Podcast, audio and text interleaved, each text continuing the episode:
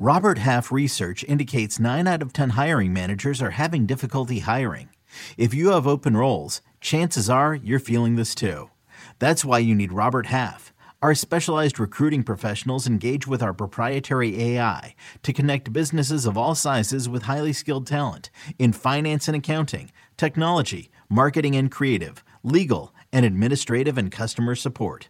At Robert Half, we know talent. Visit RobertHalf.com today. Welcome to the Cover 3 Podcast with your hosts, Chip Patterson and Barton Simmons. It's your call for the best college football coverage. From National Signing Day to the National Championship and everything in between, CBS Sports presents the Cover 3 Podcast. And welcome back to the Cover 3 podcast here on CBS Sports. That's Barton Simmons. That's Tom Fornelli. I'm Chip Patterson. We're opening up the big old bag of mail. We got some fun topics submitted by you to break down. But before we jump into topics that include uh, the dream of the 90s, whether it will become alive again, the top quarterbacks of the last decade, the Texas quarterback room, at least looking into the future, Michigan versus Michigan State, that in state rivalry, and much more. Gentlemen, how are we doing? Good. Um, I will say that this is, I'm very appreciative of our of our listeners for all the questions because the mailbags have been I think fun questions and they've they've carried us in the off season here. Uh, so, and I had I actually enjoyed preparing for this pod too. I think that there's some good some good discussions on the horizon. So, thank you everyone that's been posting comments and questions and five star reviews. Uh, kick rocks anyone that's been posting one or two star reviews. Chip haters we don't out want here. You, we don't want you anyways. Um, and secondarily speaking, and and I've talked about how like the quarantine has made me appreciate some things that like didn't used to appreciate, like potato chips. Well, I, I I'm starting to lose interest in music. Like I'm bored with it all. Mm. So if you guys, if there's anything that I should be listening to right now, I feel like I've just sort of, I'm just like the all the all the music out there is just, I'm just listening to it all at this point. So I need I need a good lead on something I can listen to while I'm prepping for a podcast or watching film. I listen to a lot of Spotify playlists, and not Where like the- How do you find like- a good playlist? I about like the mood playlist, like oh, Yeah. like here's like the here's how this like happy at work playlist or whatever. not no, not stuff? even those. I listen mostly to like a lot of instrumental playlists. Like I'm not most of the music I'm listening to So lately doesn't have lyrics. No, it's just it's I it's better for because I'm usually I spend most of my day reading. You know what I mean? Like if I'm online working, I'm usually reading things or I'm writing things because that's essentially what my job comes down to. So if I'm listening to music, I find that if I'm listening to stuff with lyrics, it kind of can be distracting. Whereas if I'm just listening to instrumental stuff, it's kind of like background noise and it helps, you know, erase everything else and helps me focus on what I'm reading or writing. It helps me keep my attention more than anything. Are you? Do you feel like you've listened to all the David Bowie? You're done with David Bowie. You're good there. No, I did, I did, I did dabble in like um, '80s hairband rock, and that was actually a good change of pace, and and it was a productive couple days. And I'm not opposed to to going back into that well, but like I don't want to become just like '80s hair rock guy who like that's all he listens to is '80s hair rock. So, you know, I, I that that's always there, but Uh, what that's not- about Sly and the Family Stone? Like mostly everything before 1971. Like he released one album in 67, two in 68. One of them Stand that has a couple radio hits that you'd know. Then of course there's a riot going on in 70 or 71. Like basically the first three or four Sly and the Family Stone albums I would recommend. Uh, I'm going through my recently played right now. Have you done Avett Brothers? I've done the folk kind of country stuff. You know, I've sort of been in that genre. I've Have you done Aretha Franklin? Prince? That's just just straight like wedding like wedding rock. Oh no, dude! Aretha Franklin covering other people's music, she does them better than the originals. All right, all right. Like- That's a that's that's something maybe worth to, to dig in on. Billy You know I Preston. had good I had a good little reggae sesh uh, for a couple days there, Nice. and I, but I just don't know what reggae to like to explore. Like I'm just it was just like reggae playlist. So you got some good reggae for me? Like maybe that that was that was a that was like a. I Have you ever heard of this guy named Bob Marley? no, but on that note, Peter Tosh, you can chase that one. Like Yeah, you can, you go, yeah. you can chase the yeah, get into Peter Tosh. Like you can trace the the tentacles and the extension of the Bob Marley music tree and find a lot of uh a, a lot of good, really, really, really good reggae music that isn't the same Bob Marley songs that uh, you've probably heard time and time again. Have you done Curtis Mayfield? No, you're like a big like Motown guy, aren't you? Uh, Curtis Mayfield's like a little bit more soul funk, but yeah, I mean, I probably, I probably I float I- around. yeah, maybe that, that generally speaking, like that is one of my not exactly genres. Motown. All right, so that's not a that's not a typical genre I go to. So maybe I need to explore that, you know, test test the waters there, see if that can scratch the itch. Uh, yeah. Go ahead. Going back to what you said about Aretha Franklin and her covers are better than the original versions. Here's a hot take. Here's a cover that's better than the original version. You know the song "Word Up" by Cameo? Yes. Korn's cover is like ten times better than the original version. It is. hey, There's no respect. disputing it. Korn Korn gets grouped into nu metal, but Korn, Korn diehard Korn fans have good arguments for uh, that they had some bangers that got lost and grouped in with a lot of trash from the time. Yeah, because yeah, I mean, I'm not going to sit here like I listened to Korn a lot when they were when I was that age and they were you know still out there before. I don't. I mean, they're still around, but I haven't listened to them in a long time. But they they were unfairly grouped into something that they kind of helped create and then was followed by a whole lot of bad and they just got kind of lumped in whereas like no they were always better than those bands All right, one last recommendation, then we'll dig in. Have you done Talking Heads? No, oh you have to do talking Great Heads. work music too, because so much of it's so up tempo. okay. You guys are I- like I've been listening to Talking Heads since I was a wee little boy because my dad listened to Talking Heads in the 80s. So I've loved them my whole life. all right. Talking Talking Heads. What was the, what was the reggae guy? Tom Marsh. No, Peter Peter Tosh. Tosh. Oh, Peter, Peter Tosh. Okay. Tom Tom Marsh. Peter Tosh doesn't sound that much like more like edgy than Tom Marsh. I don't think Um, it's his real name, eh, eh, but and uh, talk and Aretha Franklin. All right, so I got my three go tos. Well, I'll, I'll report back and see if that. Have you listened to RTJ4? mm, Uh, no, I don't know who that is. Run the Jewels. Run the Jewels? Oh, oh, oh! I didn't, I didn't know the, the I didn't know the, the lingo. Uh, I've, I've dabbled there. Yeah. That's a very good album. Yeah, throw that one on there too.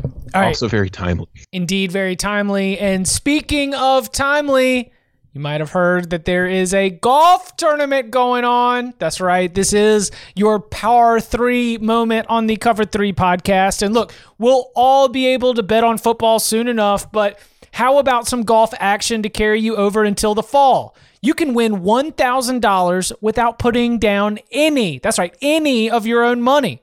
CBS Sports has a brand new golf prop game with questions for every round. You can still make your plays for rounds two through four at the Travelers Championship. Just head to cbssports.com slash golf for more. Terms and conditions apply. Again, that is cbssports.com slash golf for the new golf prop game where you can win $1,000 without putting down any of your own money.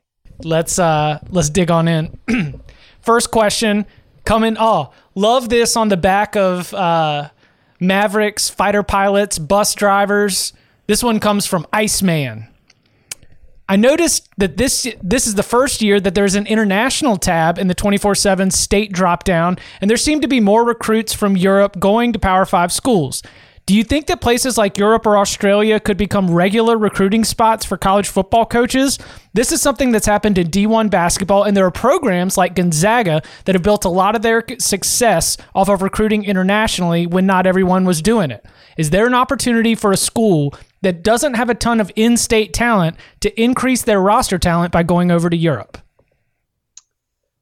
Yes, there is an opportunity, but not in the same way Gonzaga has. Like we're if the if the European football thing explodes, then we're like still like 50 years away from that being a legitimate pipeline to build top end teams. But if you are UMass, then hell yeah, go get some go get some guys from from Europe. If you are uh, I mean, we're seeing like the temples of the world are doing it. Like West Virginia's gotten a couple guys um, of late that are pretty good players. There are dudes over there, but it's still like you don't want to like fill your roster with a bunch of European football players. Like um, the thing, I, I went over there last spring. I was gonna say camp. this is this is right up your wheelhouse because you were just in Amsterdam for a camp, right?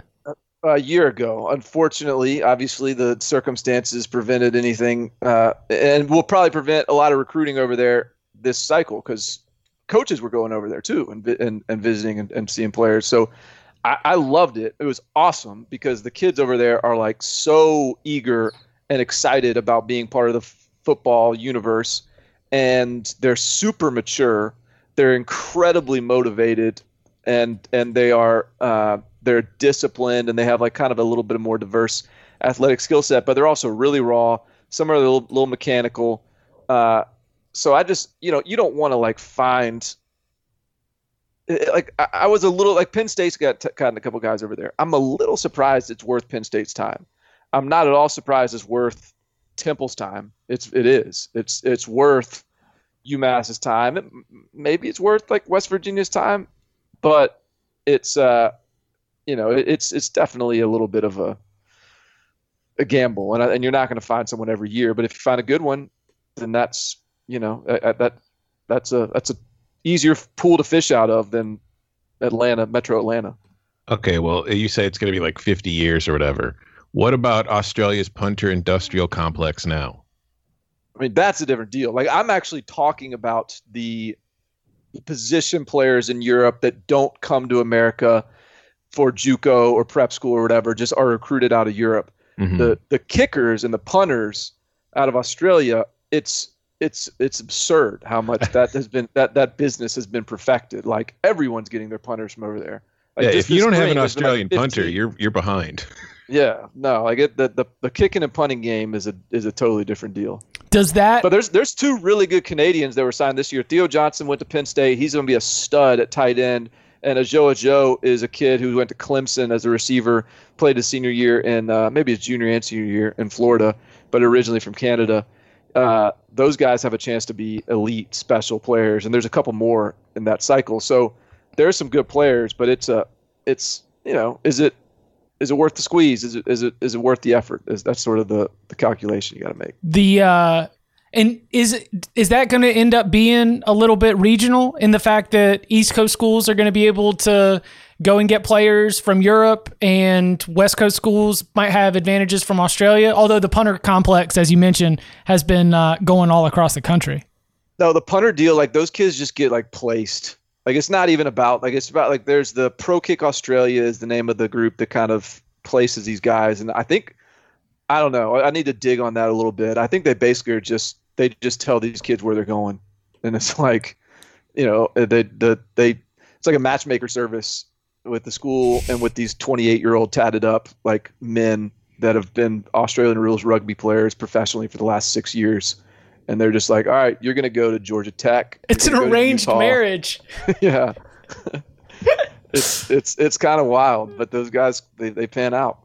Hey, this if so if you're tight with the right coach, like that is the the old like get tight with the high school coach taken to the nth degree. In terms of the yeah, I mean getting tight with the high school coach in Australia. Like yeah, you know, get, getting tight with the know, high school coach. I don't know.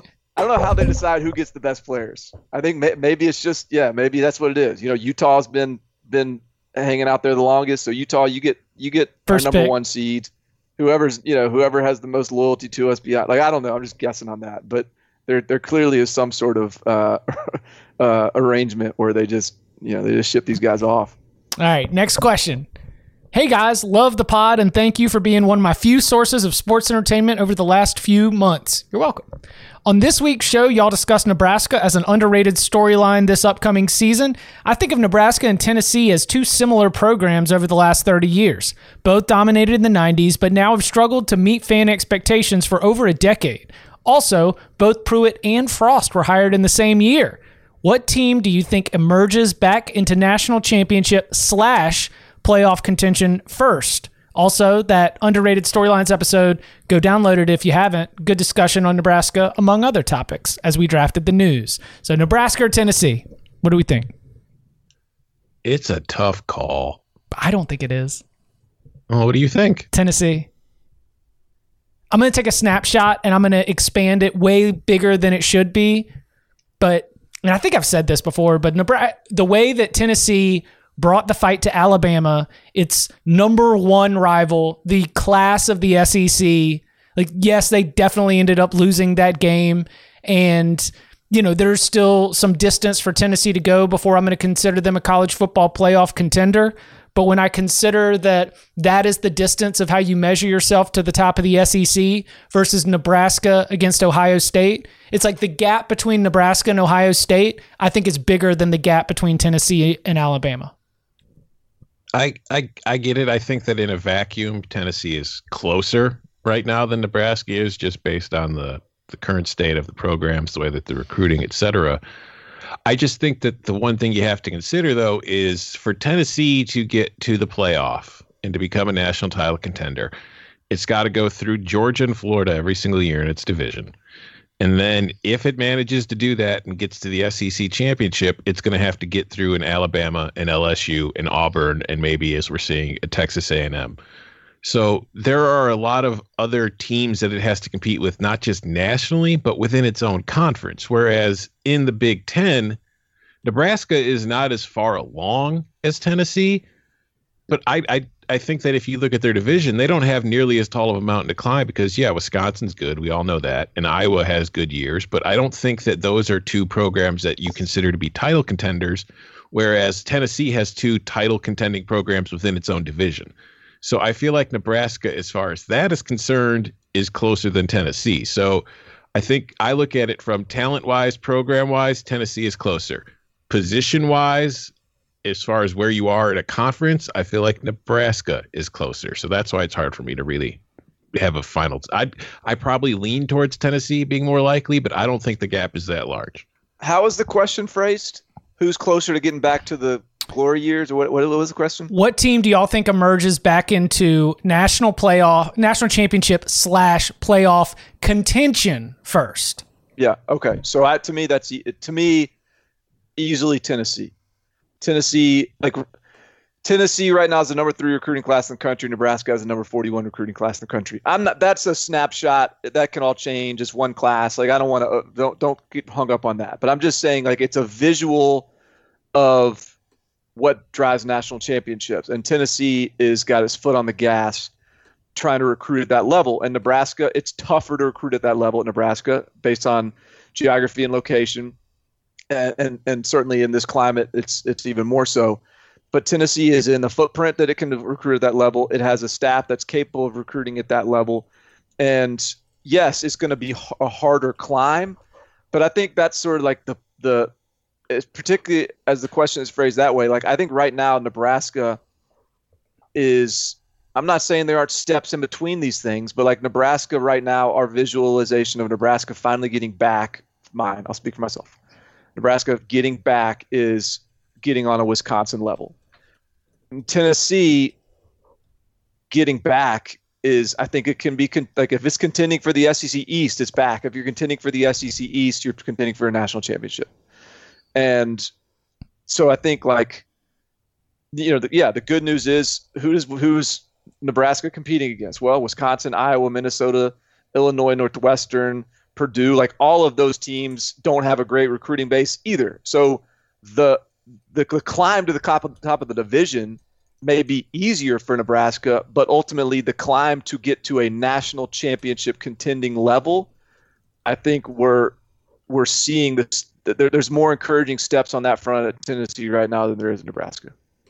Mm, what what would be so winning winning the SEC East is probably the first signifier of backness for Tennessee. Yeah, and But again, if you win the SEC East, it, it is the first signifier of backness, but it's also like you are by definition in the in in contention for the playoffs.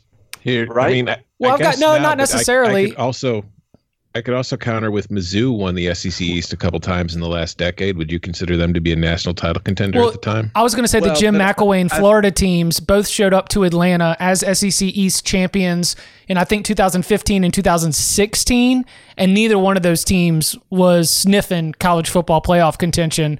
They were just the sacrificial lamb to Alabama. For sure, but I'm also thinking about the SEC East in like its present day form, where if you are contending for the SEC East, you're you're beating Georgia and Florida potentially. Like you're, and I don't expect those two teams to to to have some down years ahead of us. Like those two teams look like they're they're accelerating right now, not not slowing down. So, sure. I, you know, I, again, I, I think it's harder, but I think it's it's it sort of goes back to my whole thing with Jeremy Pruitt is the the reason that I that I ranked him high in my coach rankings isn't necessarily because like what he's proven right now is is that it's it's it's more about what his ceiling is. Like Jeremy Pruitt is not shooting for eight and four seasons. Like he is the the, the his he's shooting for for 12 and 0. Like that's and and I think he's either going to get that or maybe he crashes and burns and you know who knows what it looks like. But I think that the ceiling is there, and Nebraska. I think we're still I think we're still kind of waiting to see if if the ceiling is there. I mean, we're we're a long way away. Like the best Nebraska has been before Scott Frost is what like since Tom Osborne. What's the best? What's the best we've seen for Nebraska? When nine Ta- and four, nine like ten and four kind of seasons under Pelini. Yeah, and so I like. I mean, Although they did play for a couple Big Twelve titles, Right. titles. I was they gonna got say- screwed out of one Big Ten, ti- Big Twelve title. Taylor Martinez had them in the Big Ten championship game. That's the best it's been. Mm-hmm. And and and like I said, in the Big Twelve too, they you know they were a friendly second on the clock away from probably beating Texas and winning a conference title. In 09? Mm-hmm. yeah. so and i guess but but you know before someone calls me on this i need to check myself too because the best like tennessee's best is actually is not that impressive Not either. been great. yes i mean 98 obviously. Um but since then fulmer had an 11 and 2 year. He had he had three other so he had four 11 or 10 win seasons plus uh you know over the next 10 years. But since fulmer's been gone nine and four under butch jones is as good as we've gotten out of tennessee either. So you know i, I acknowledge that but i just feel like given the recruiting base there's there's more upside there and it's and it and it seems like we're pacing towards things at a quicker level than we are in Nebraska. I th- I think that it's a good question and it's a fair question, but I also think that if we look at that recent history, like since in this century, since 2000, let's see, Nebraska has had 10 win seasons, one, two, three, four, five. They've had six 10 win seasons since 2000. Since 2000, Tennessee, I don't think it's had a single one, has it? Or No, they've had no, they've, they've had one, two, Fulmer. They've had four, but the last one was in 2007. Nebraska's last 10 win season was in 2012. yeah. yeah. Mm. Mm. Keep your eye on it. Stay. Who do? Which coach do you think are both coaches equally likely to be successful in their venture? In their venture to, to compete for national championships. Well, we'll say even the first step to backness. Like, do you feel like both coaches have the same chance? Because I like how uh, they drew the similarity. The question was asked by S A F G R G. So let's just call him Saf. The question from Saf uh, was that it, it noted that both Pruitt and Frost were hired at the same time. Think Pruitt's closer, but I also I don't think that Pruitt had the kind of rebuild that Scott Frost had at Nebraska simply because, had, like I mentioned on the last show, going from spread to pro back to spread. Yeah. I think that's been a bigger rebuild for Nebraska than at Tennessee. Yeah, the coaching search was a bigger mess than the roster he inherited. The roster he Mhm. inherited was not bad. Yeah, because Butch Jones, for all his faults at Tennessee, was not. It's not like he wasn't bringing in talented players. They had a good roster. The problem with the Butch Jones era was that Butch Jones was not doing enough with the talent that they had. Hey man, but those those back to back nine win seasons, it's glorious, brick by brick. Get it done. Uh, all right, next question comes from uh, SG. Love the podcast. There's been a debate on Twitter today about the best college QB between Newton, Manziel, Mariota, and Burrow. Who do you guys think is the best or top three QBs of the decade, either by season or career? I Newton, Manziel, Mariota, Burrow. Okay. Uh, I don't think I think that there's one big uh there's a name that's missing that's in my top 3 from that group. so, all right. First of all, I, I've got so. Is, is the question who are our top three quarterbacks of the decade? Yeah, that's what I mean, that's that's the way that I thought that this would make for fun discussion. Top 3 Okay. quarterbacks of the decade ranked. Do you guys disagree with with? Maybe you do. Here, I'll just I'll just tell you I have my top two. One Burrow, two Cam. I But- know that there's a, they're both what like one hit wonders, but those were the two best seasons I've ever seen by a quarterback that's in my, my, lifetime. that's my 1 and 2. I've flipped it. I've got Cam 1, Burrow 2. Okay. Okay, see, this is funny because I I agree. I think that single season, those are the two best seasons we saw from a, a quarterback in the decade. But I don't have either of them in my top three simply because they you only are- played one season. Yes, that is so. That is that's right up your alley. You do the same thing with coach rankings. You're all about lo- like longevity, proven over time. Such a stat head. Yeah, I, I know. It's crazy to think that, you know, a larger sample and consistency is something that you should value instead of just, you know, an outlier. No, my my three, and again, this is I didn't include Cam and Joe. I think they had the best seasons single handedly. It's just only one season at a time in the decade that matter. I mean, also actually actually Joe had two seasons. And that first season was nowhere near the second season. So consistency. Anyway, my three are actually Andrew Luck, Baker Mayfield, and Deshaun Watson. Andrew Luck. no, he's he's got killer numbers in Tom's quarterback formula. He wasn't even on my list. He wasn't on my list either, but I knew I he mean, was going to come wrong, up. Like I understand Andrew Luck was a was a stud, but when I think about the decade, that you know how many seven Andrew Luck drop not- like dig routes like from Andrew Luck are flashing in my head. Like that is not that is not how I like. He If is not the you face of the decade to me. if you took Andrew Luck and put him into the kind of offenses that these guys are playing in now, instead of being in what we talked about in the last episode that you loved so much about Stanford, the power smash mouth, 250 pound running backs and 260 pound fullback offense that he was in, where it was mostly like a play action and only throwing between like 15 and 20 times a game.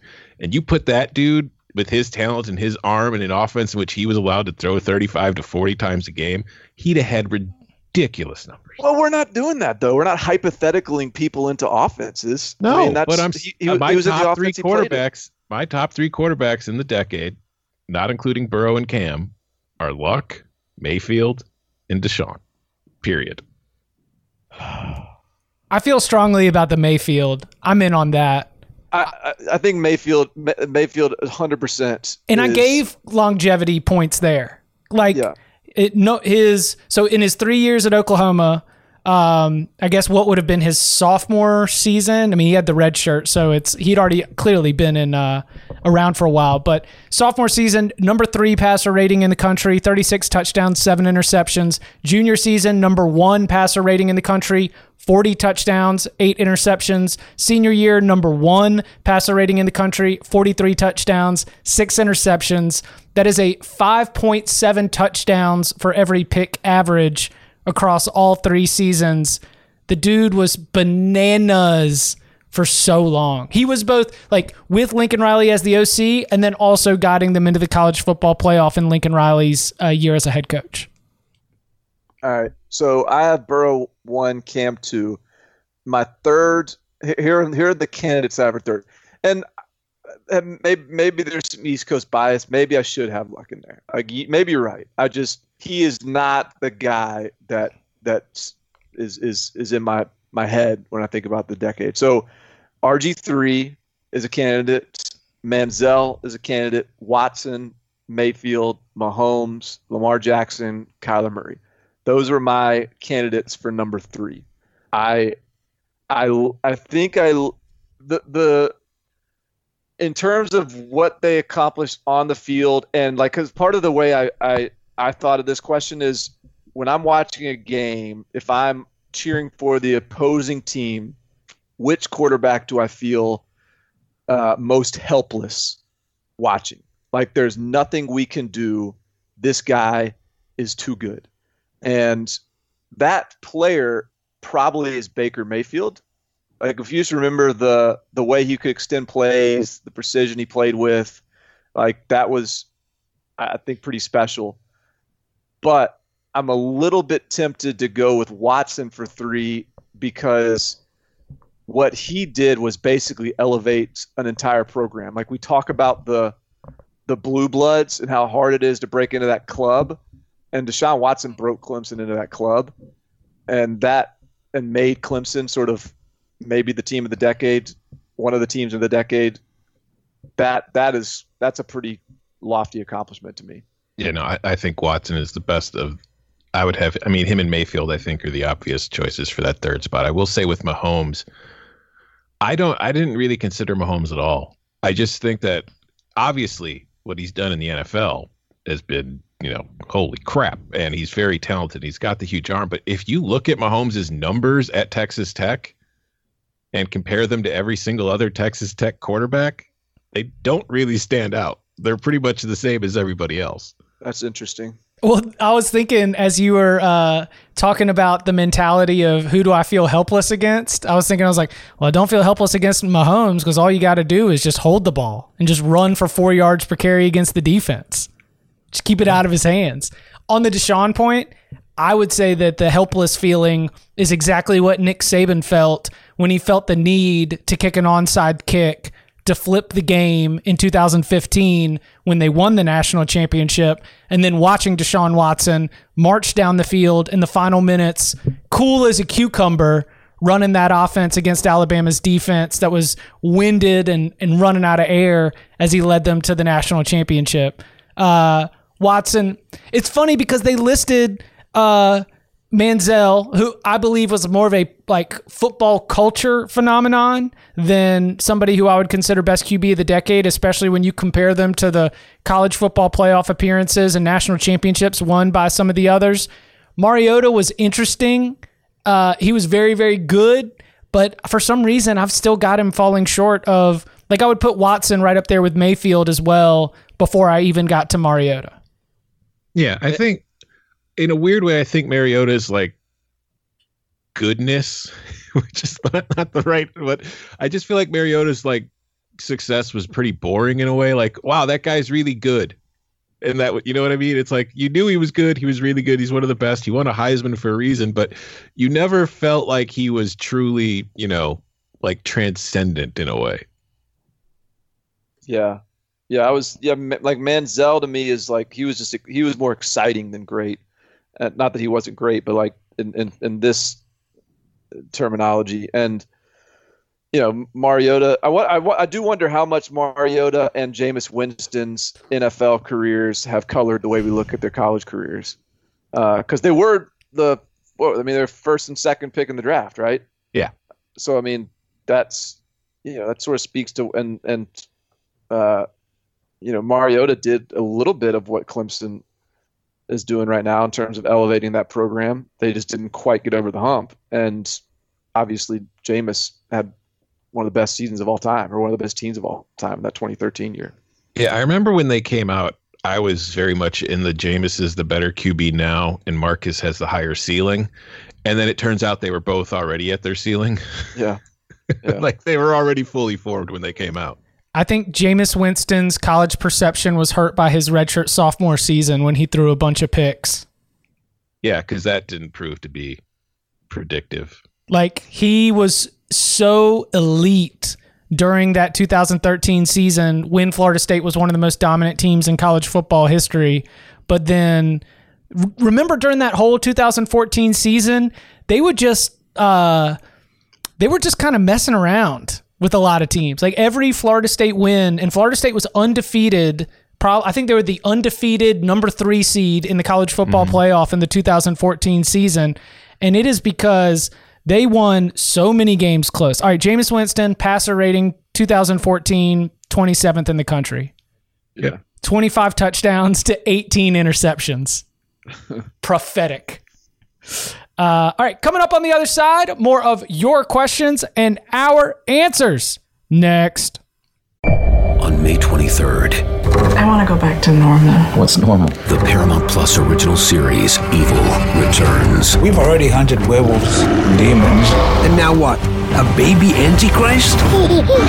Okie dokie. Prepare yourself. You will not beat us. For the end. I have visions of hell. Make it stop. Make it shut up. You're not gonna survive this. Evil, the final season. Streaming May 23rd, only on Paramount Plus. This question is from Jeremy. I listened to the Drafting College Quarterbacks pod, and it gave me some hope that maybe you guys can quash. Jeez, he wants us to quash his hopes. Gladly. Uh, even though nobody picked my man Sam, uh, he's a Texas fan. I recognize everyone was going for a stud senior with a young room to develop, and Ehlinger probably missed the cut with only three senior quarterbacks to take as starters. But hearing Barton's stellar projection for Ja'Quinden Jackson and the following logic of building a program around a strong senior with a deep room of young guys, is it fair to put the quarterback outlook at Texas somewhere just behind Clemson? I was at Texas from 2010 to 2015, so I got the worst of the puzzling uncertainty at the position. Am I wrong for thinking we may be coming out of that? Love the podcast. You guys are doing great and keep me level during these uncertain times. Can't wait for the next season. So there's actually more football to talk about. Okay, cool. Hook 'em. I wouldn't. I wouldn't. I don't think like you're just butting up against Clemson in the in the Texas quarterback room right now I think the teams that are butting up against Clemson are Alabama because like like to me either you have a guy that is a is a freak show no doubt guy or we're all guessing. And Clemson has Trevor Lawrence and a freak show no doubt guy behind him and DJ Uiagalelei. Alabama has Mac Jones, who's a capable starter and a freak show no doubt guy, and Bryce Young behind him. Uh, so so Clemson and Alabama are set for the next three years at least. With with in my opinion, I guess I could be wrong, but in my opinion, uh, no doubt, guys. Uh, I think Ohio State is pretty close to that level. I think C.J. Stroud could be that kind of a guy, and I think the Justin and obviously they have Justin Fields. Uh, Spencer Rattler, we'll find out this year, but he, you know, could be a freak show. Um, if he is, then that's at least two more years there. Like I think those are the those are the, the rooms that where we like because at the quarterback position, I don't know how far in advance you can really look because you know you got a guy for X amount of years, and then who knows what the the, the room will look like in in two years. So those teams are all in, in great shape. Um, I think the the the positive with Texas is you have I think behind Sam Ehlinger, you have Ja'Quinden Jackson and Hudson Card, who are different quarterbacks, but both really talented, and and both you could see hitting in like very different ways. And so you have, I think, diversity in your room, and like you also have a guy, particularly in Ja'Quinden Jackson, like I said, who can. So yeah, in terms of depth, yeah, absolutely. But I, I still think both of those guys, while they were top 100 recruits are not at the level where I can say with authority that like yes, for sure those guys will hit. They may be like Sam Ehlinger. I mean not Sam Ehlinger. um, Sam Howell was that kind of guy. Like we ranked him the top 100, but I couldn't tell you for sure he was going to hit, and it looks like he's going to hit. Um, so I just think, yes, it's nice you have depth, but I'm not ready to just sort of say that Texas is set at quarterback for the next three years. I don't really have much more that I can add to that that Barton didn't already say, other than I didn't draft Sam Ehlinger because I never had him on my board. Yikes!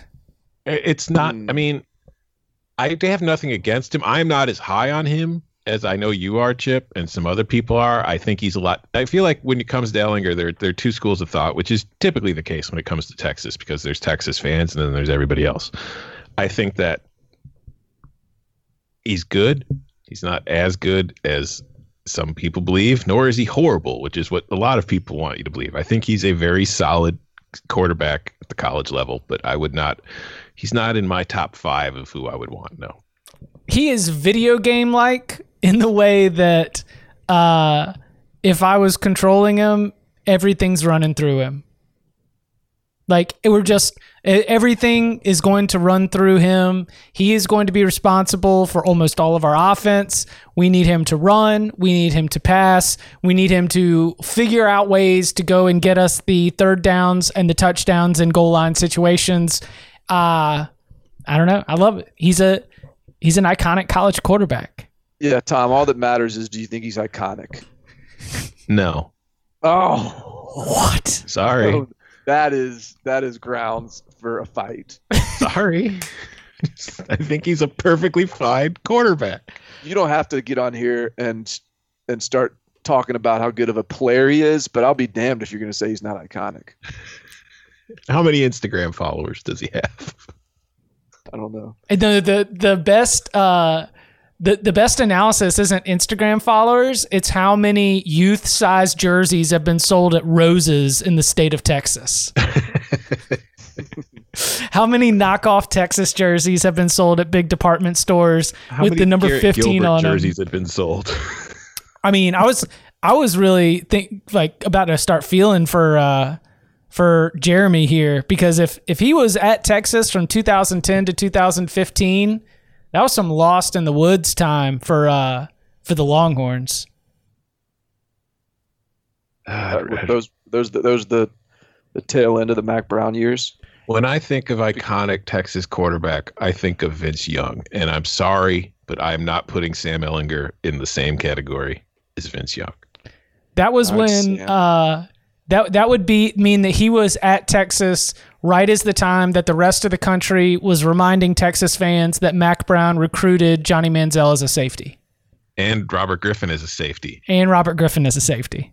And every other quarterback who seemingly was good and came out of Texas, apparently Mack Brown was recruiting him as a safety. How much of that is true and how much is a meme, we'll never know. About to have the most athletic secondary in the country. I mean, if if they had picked off passes, they would have been able to throw for touchdowns afterwards. Uh, g- great question, Jeremy. I'm glad that it does seem like the uh, the immediate future looks good for uh, for your Longhorns in the quarterback room. And uh, don't let anybody, including Tom Fornelli, tell you that Sam Ehlinger ain't iconic. All right, next question comes from Rach. Question. When discussing the typical blue bloods of college football, Michigan is typically in that conversation. However, one could argue that Michigan State, not Michigan, has been more has been the more successful program over the last 60 years. Michigan State has not only won more national titles in the last 60 years, but also claims the only college football playoff appearance of the two. Should Michigan be striving to be Michigan State? Oh. You know what? You could argue that Mich- Michigan State is based on the last 60 years. But the problem I have with this argument is that the reason you chose 60 years is that's how far you have to go back to get Michigan State's national title. I was just, I was like, that seemed a little bit uh, of a arbitrary uh, number there. I feel like years specifically, like I feel like working 50s or hundreds or tens. 60 seemed like a pretty uh, specific date there. What's the name of the person asking this question? Rach. Rach, I feel like I know which of these two teams you happen to be a fan of. And I will say that you could very much make an argument that Michigan State has been the better program of the two in this century, specifically in the last decade. I think maybe Michigan might have a stronger argument in the first decade of the of the 21st century, but I think the 2010s definitely belong to Michigan State, but the problem is yeah, from 2000 to 2009 Michigan State finished one season in the AP poll. Michigan finished one, two, three, four, five, six, seven seasons in the AP poll. So, nope, got to give the 2000s to Michigan. Got to give the 90s to Michigan. Got to give the 80s to Michigan. Got to give the 70s to Michigan. I'll give Michigan State the 60s. So, if we want to go decade by decade, it is one, two, three, it is four to two Michigan. What about uh, the, the, did you, what about the 50s? 50s, that is this was before Michigan State was or the Big Ten was the Big Ten yet, but Michigan State. See. I mean, you, you Michigan State gets the fifties. Yeah, yeah. I mean, they finished in the top ten of the AP poll one, two, three, four, five, six, seven times. There you go. They were number two in 1951, number one in 52, number three in 53, number two in 55, number three in 57. What a 50s juggernaut Michigan State was. But you got to give Michigan the 40s too. So now we're up to 5 3 in the last eight decades. yeah, this is, yeah, we could. I love the spirit of the question. The, right. in it. It's just, I think that I think you could definitely make the argument that Michigan State has had the better decade, and that is if I'm you, Rafe or Sage. What Rach. Rach. Rach. Yeah, we had SAP earlier and Rach now, so it's confusing. I think that is the argument you should stick to when you're getting into a debate with your Michigan friends. Because if you start going back too far in history, the national title discussion doesn't really hold a lot of weight when it's those two in the last 60 years haven't been in 60 years. And if, am I incorrect? Is, are those the only two, or did they have a couple in the 50s as well? Michigan State football claims uh, 1951, 52, 55, 57, 65, and 66. okay. But, okay. So, yeah, they've got six claims. Yeah. So, I mean, if you want to go long haul, you could make that argument. I guess you have better argument than a lot of people probably think off the surface, but. And they and they get that because of the 11 uh, Michigan claimed national titles, 10 of them were before 1950. Mm-hmm. Michigan has one national title since 1950. 1997. 1997, yeah. But pick it up, Michigan. But you also have to realize that for a long time, the national title wasn't nearly as important as winning your conference. The national title was just something that was given to you by like like voters. You, you know could, what I mean? Well, I mean, you could argue that the national title isn't as important now. Remember? Yeah, no, it's it's not as I, I you can make that argument, but I think the national title became something that became an actual national obsession among college football fans in the modern era since like the 90s. I think you could argue that from the 80s for before that, winning a national title was awesome. Nobody was upset when they got it. It's just I don't think that's what most like you weren't going into the season with your goal being winning a national title. You just wanted to win your conference. I think I've told you this before, Tom, but the way that I generally have, and this is floating. I I'm uh, open for criticism and or suggestion otherwise, but for the for the whatever the modern era is, like I, I consider the Supreme Court decision in 1984 against the NCAA that allowed conferences to be able to sell their own television rights so like we're not even to conference networks, we're not even really to the explosion of cable TV, but college football in my eyes becomes really national in the late 80s and specifically I circle the Notre Dame Miami rivalry of the late 80s as the one thing that that beyond just like winning your home games and, and competing for a conference championship, that was when uh, the the sport really took off, and then into the '90s, it continues to explode uh, with with more Miami, with Nebraska, with Tennessee, uh, with Florida State. Penn State was really really good in there too. So I I consider the modern era when the national championship really started to matter in a big way to be from the late '80s on. Yeah, that's fair. I mean, I I recently I just did that post the other day about next five teams to win a national title that haven't won it in the modern era, and we used '92 as the beginning of the modern era because that's when the first bowl line started, where they were pitting one versus two in a bowl game. You had the SEC starting a conference championship, and then you also had the rules going in place that were limiting scholarships down to 85 per school. But I think I don't think there's a definitive modern era point. I think there's arguments for a couple different spots. So the the interesting the observation of Michigan and its national championships since 1950 just being one uh, kind of plays into uh, the expectations for Michigan football, or does it? Question from Big Tom Fiorini. What? B B I I I G Big and then Tom Fiorini. F I O R I N I. Listen, I'm just going to say that name's a little too similar. I might have to cease and desist. Uh, I know riling up Michigan fans gets good ratings and it's pretty easy to do, but why do why does the Jim Harbaugh is overrated talk still exist? My answer to that question has always been it depends on how you rate him. But it actually confuses me why people act like most of the country still thinks he's a top 5 coach and is massively overrated. In my opinion, he seems to be properly rated parentheses top 25ish coach by most pub- publications at this point and most michigan fans would agree with this. There seems to be a lot of anger directed at harbaugh from non-michigan fans like he's some big phony when in reality he's been a good not great coach in his michigan tenure. Am i off i'm not really sure what he's asking but i, I think this is a but like the but the, but any harbaugh discussion to me is is fascinating. First of all, I would push back on the idea that like just ranking Harbaugh in the top 25 satisfies Michigan fans because I did that. I ranked him like 17th or something, and my mentions were like all over the place from Michigan fans. Were they not satisfied? They were not satisfied with that. Now, I may have ranked him too low. I think like as we discussed it on the call uh, when we when we discussed those rankings, like I may have been sort of convinced into thinking I had him a little bit too low. But I, don't think anyone has him in the top 10 anymore. I think he's probably like appropriately ranked in the sort of 15 to 8 sort of range. Um, and and and but but here's the thing with Harbaugh.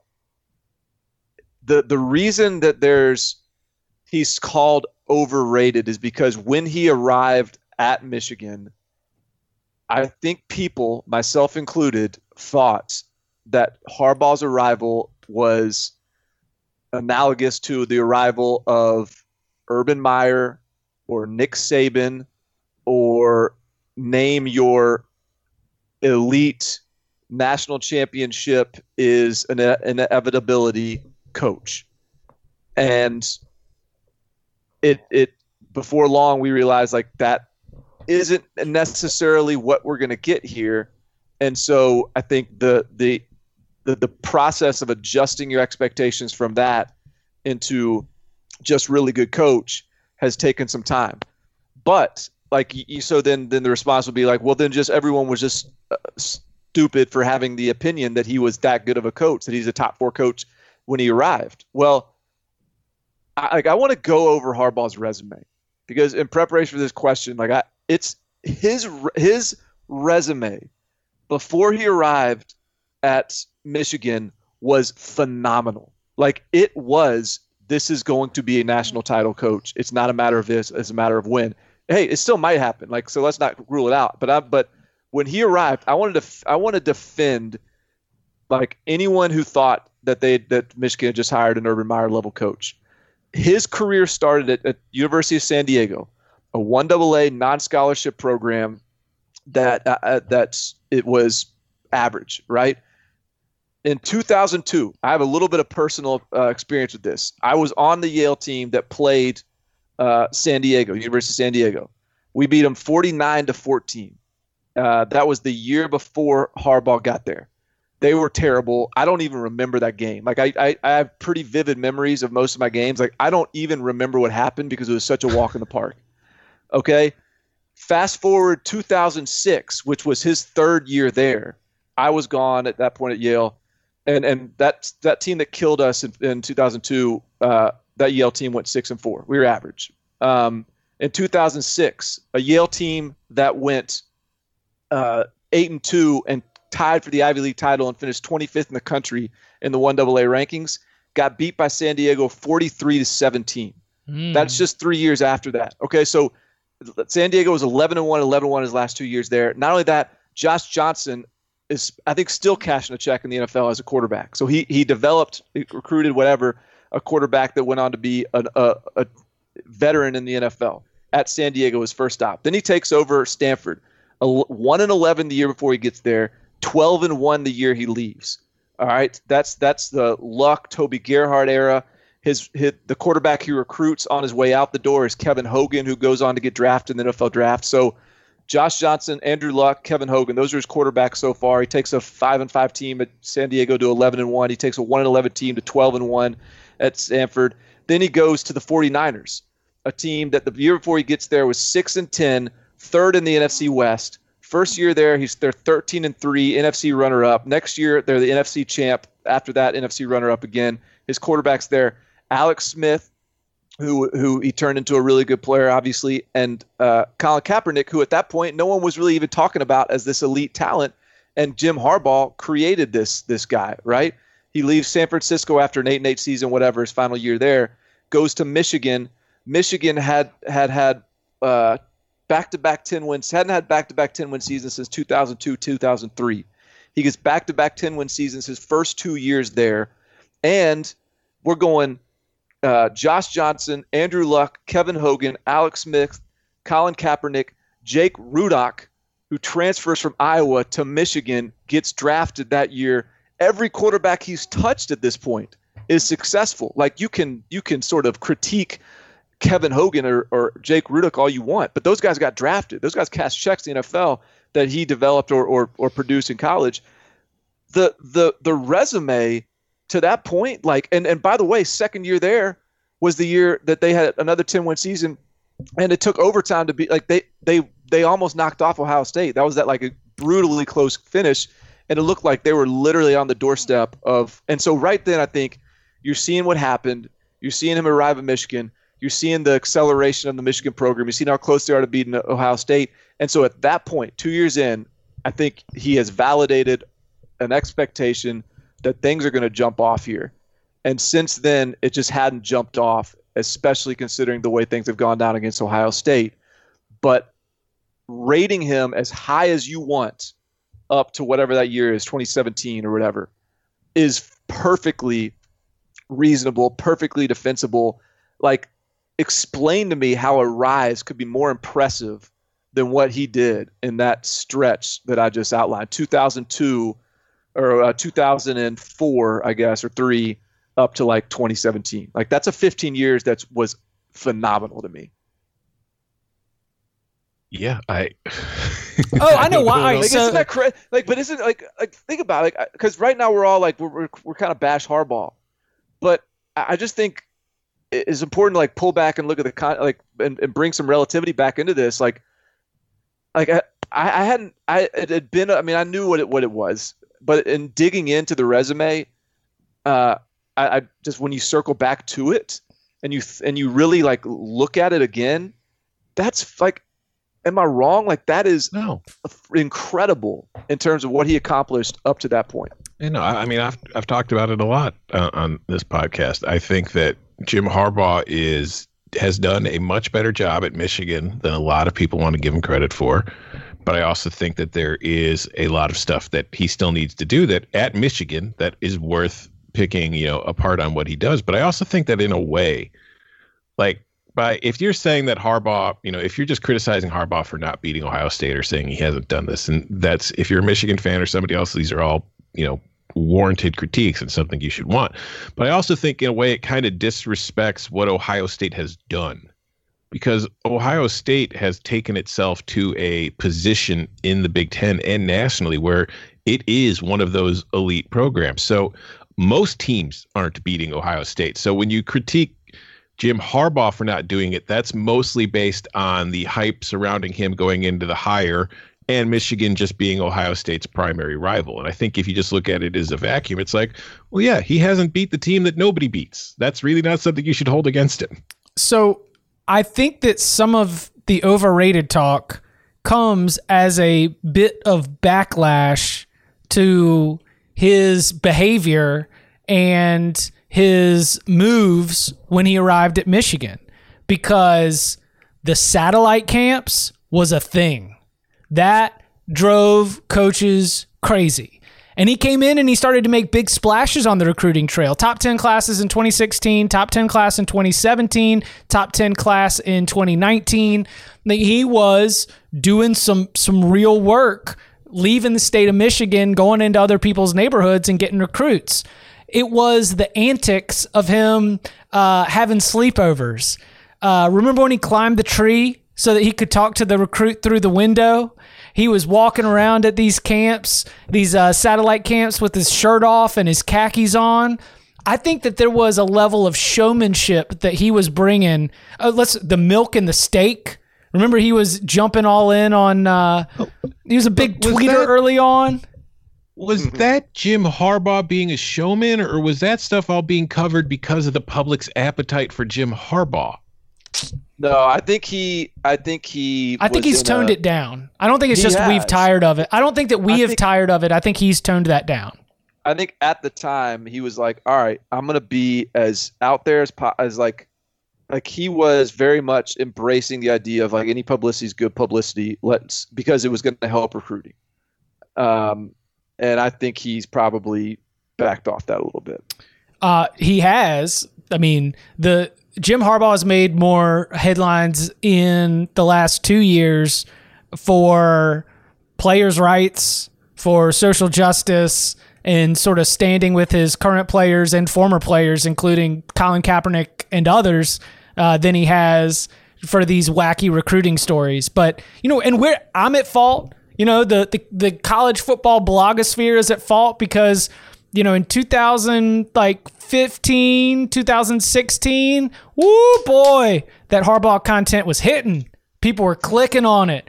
Out here chasing a bag of clicks and we were just getting all of it from the harbaugh stuff. It was 100% a chicken and egg scenario but i think that all of those antics and him really thriving on getting under the skin of sec coaches for the way that he was marching into SEC country on these tours for these satellite camps.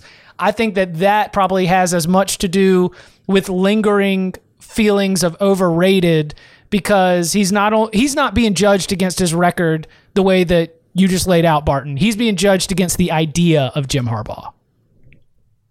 Right. And I think yes, and he's got he's still got a chance. I like he's still got a chance to circle back into that really elite uh, tier. Uh, you know, he just has to break through. He has to get to the playoffs, whatever.